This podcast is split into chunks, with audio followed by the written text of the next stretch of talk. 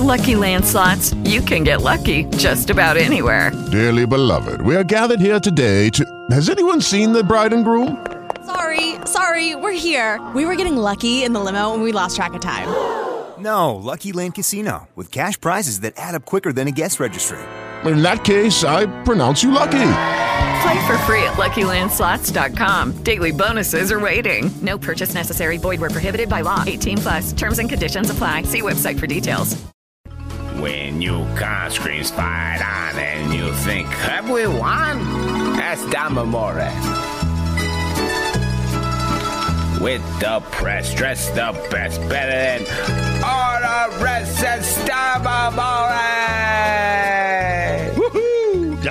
joins us right now from the Hartford Courant. Also, you see him on the uh, the My Nine, talking some New York baseball as well. And Dom, how are you, sir? How was the uh, press conference today with Dan Hurley?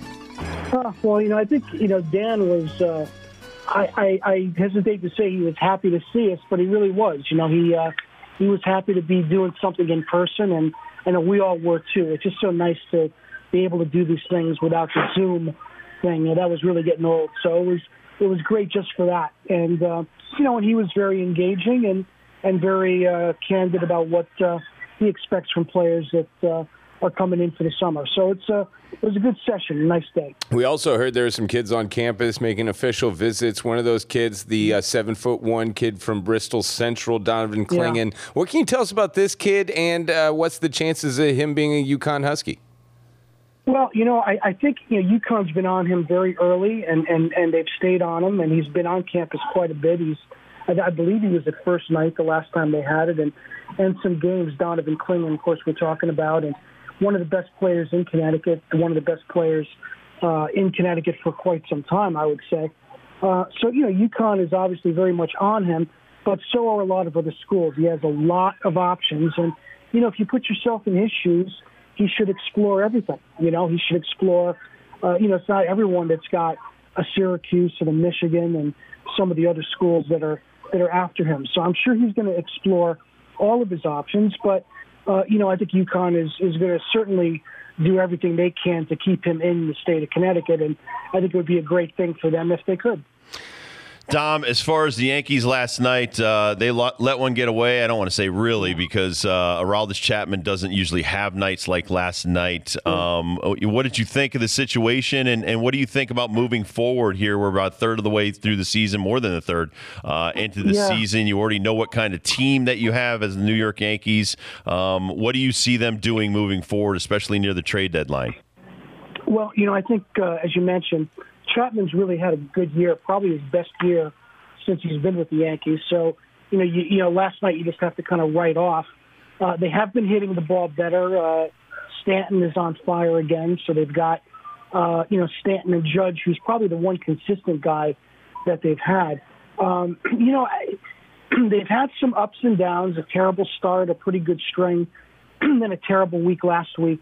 Um, and I think that's what you're going to see from them all year, Rob. They're going to have good weeks and bad. They're they, they've got some talented pieces, but uh, they're flawed. They have some flaws, and whether their talent can overcome some of those flaws would be the the key. I, I think you know if, what the Yankees are going to probably do uh, is try to double down on pitching. You know, you've got Gerrit Cole, and of course now you know he can he can win with or without uh, any kind of glue or anything like that. But uh, they, they, you know, I think they're going to double down on pitching. If they're going to give up any of their top prospects, it's going to be for a big time starter because I don't think you could count on Kluber coming back this year. I don't know if you could count on Taillon being any better than he's been. Uh, and you don't know what you're going to get when Severino comes back. And even if Severino does look good, I think a third real ace would be the one thing that could anchor them in the postseason and maybe overcome some of their their offensive hot and cold streaks. Do you think there's a statistical category I should be keeping my eyes on in the next month to let me know, wow, eliminating spider tack really did a difference? Will it be batting averages going up, strikeouts going down? What should we be paying attention to? Yeah, I mean, I guess strikeouts going down because I assume it's used as something to increase spin rate and and and and break on the ball and get swings and misses.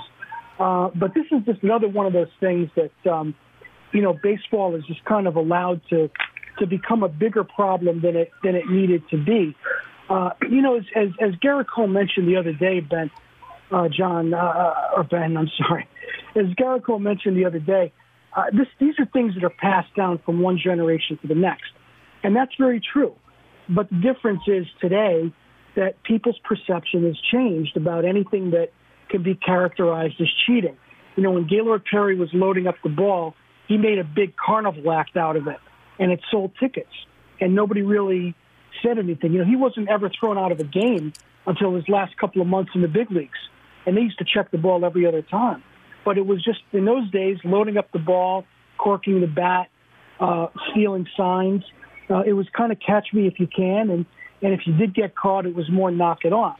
But today, there's a big outrage about any of these things, and I think players might be slow to appreciate that. That even though, yeah, a lot of a lot of pitchers do it, it's been part of baseball for a long time. You just have to, you know, baseball's got to do a better job of enforcing the rules it has on the books. One of which being you can't put stuff on the ball. If you need a grip, you have rosin for that. You just can't be putting, you know, glue or or pine tar or any of these other things on the ball. So, so baseball just has to do a better job of enforcing the rules that it has. And I also think, and, and Rob could speak to this probably better than I, as usual, but you know, I think a lot of these things are more of a placebo effect than anything else. You know, ball players are incredibly superstitious, and I think a lot of pitchers probably feel like they have to have something like this to, to do what they do.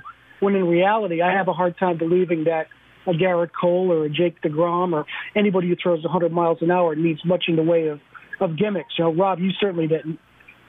No, and you know, but Norm Charlton was on yesterday. I don't know if you heard him, Dom, and he talked about this. There's there's some moments where it's cold and you want a better, little better grip. There's, I mean, honestly, whether it was Cincinnati, St. Louis, Kansas yeah. City, Atlanta, you would be sweating so profu- profusely, and you will see guys take rosin and basically yeah. take a bath up up and down their arms yeah. in it. I mean, that that's just to keep the sweat from running down the thing. Pete Alonso said, "Hey, listen, I'd rather have them have a grip than anything." I've said this before. I think marketing wise MLB could come out with some kind of pitcher's grip. Yeah. I know my pitchers that I work with would love it. They would be like mm-hmm. fascinated by it and stuff. They would buy it in a second. They buy everything else, you know, the the major yeah. leaguers use. So I, I mean, listen, there, there's ways to uh, make this a positive. But you brought up Jacob yeah. Degrom. He throws tonight against the San Diego Padres. I wanted to pick your brain. Historically, you know, you've covered this game uh, uh, for a long time. You've written about last hundred mm-hmm. years of Major League Baseball. 1968. Yeah. I was just going over right. the game logs of Bob Gibson. It was incredible. Uh-huh. There were four games he went more than nine innings in 68. Yeah. One was 12, another was 11, another one was 11, another one was 10. I mean, it's just absolutely incredible um, yeah. what Gibson did. But to put it in perspective, whether it's Bob Gibson, 68, 69, 70, Pedro, 99, 2000, Jacob DeGrom, mm-hmm. start to his career has been unbelievable. Um, historically, what Jacob DeGrom is doing, can you kind of give us a perspective from your standpoint, what he's doing? Well, I think it's the best stretch of three or four years that I've seen in the time that I've been following baseball. You know, I've seen guys have one year. You know, I often talk about Ron Guidry in 1978 was about as good as I've ever seen for one year, but he didn't have three or four years like that. And you know, we've seen obviously, you know, um, you know, Pedro ha- had some incredible seasons, uh, and some other pitchers have as well. Doc Gooden, uh, 85. That's right. But in, in terms of sustaining it for three or four years like this. Uh, I mean, I guess the only the only historical comparison you could make, you know, would be Sandy Koufax, who, uh, you know, was different. He was in the majors at 18 as a bonus baby. He barely pitched at all for six years.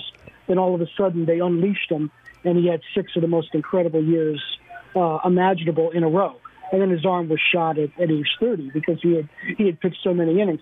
You know, the one the, the one thing with Degrom that you know, that, that, that it would be interesting to see him pitch in those earlier eras when you did ask a pitcher to throw 130, 140, 150 pitches. You did ask a pitcher to pitch complete games unless he got knocked out of the box. Or you did ask a pitcher to go into extra innings when it needed to, to happen. You know, I can remember Catfish Hunter uh, getting in a pitching duel and pitching 14 scoreless innings uh, in a game, you know, and then uh, before coming out.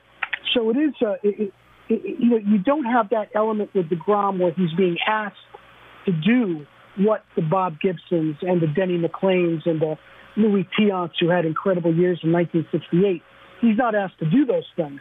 But within the context of the era in which he pitches and what pitchers are asked to do in 2021, he's dominated his his league as well as anybody I've ever seen for this period of time.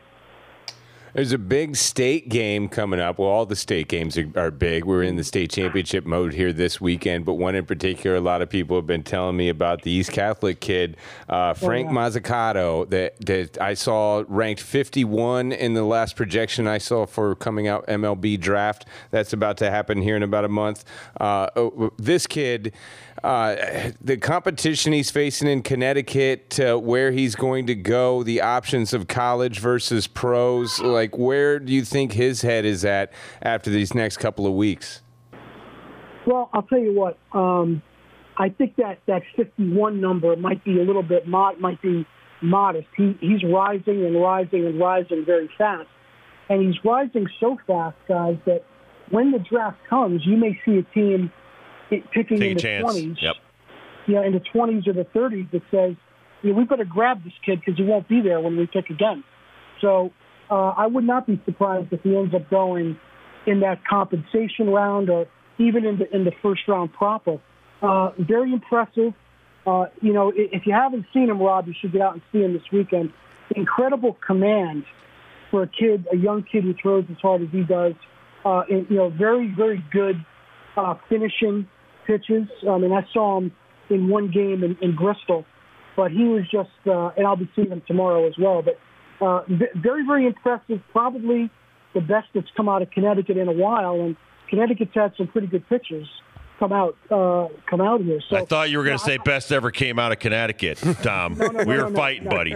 I'm kidding. I'm totally kidding.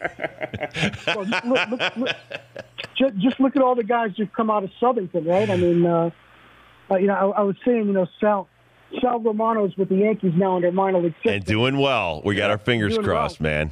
Doing yeah, well. and I was thinking, you know, a, a right-hander from Southington joining the Yankees, what could possibly go wrong? I mean, that like Pavano. but, uh, but no, but but Mazzucato, very impressive, and you know, I really don't think you're going to see him at UConn, even though he really wanted to go there right.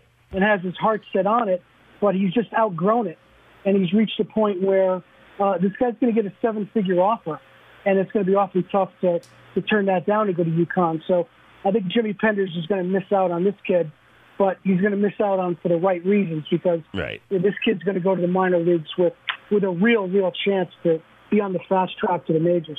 Well, and Ben brought up Riley Pint the other day, which breaks my heart. He's retired at 23, got a 4.8 mm-hmm. uh, million signing bonus, but through 102 yeah. coming out of high school, and yeah. you, you got to take the money.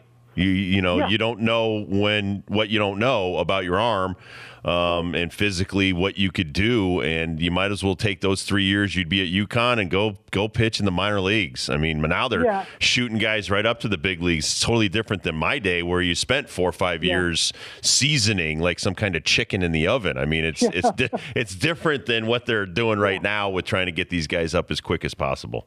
Right, right. I mean, I mean, you you probably spent two three years at levels that they don't that don't even exist anymore. They don't. I don't think extended spring exists yeah, anymore. Exists anymore.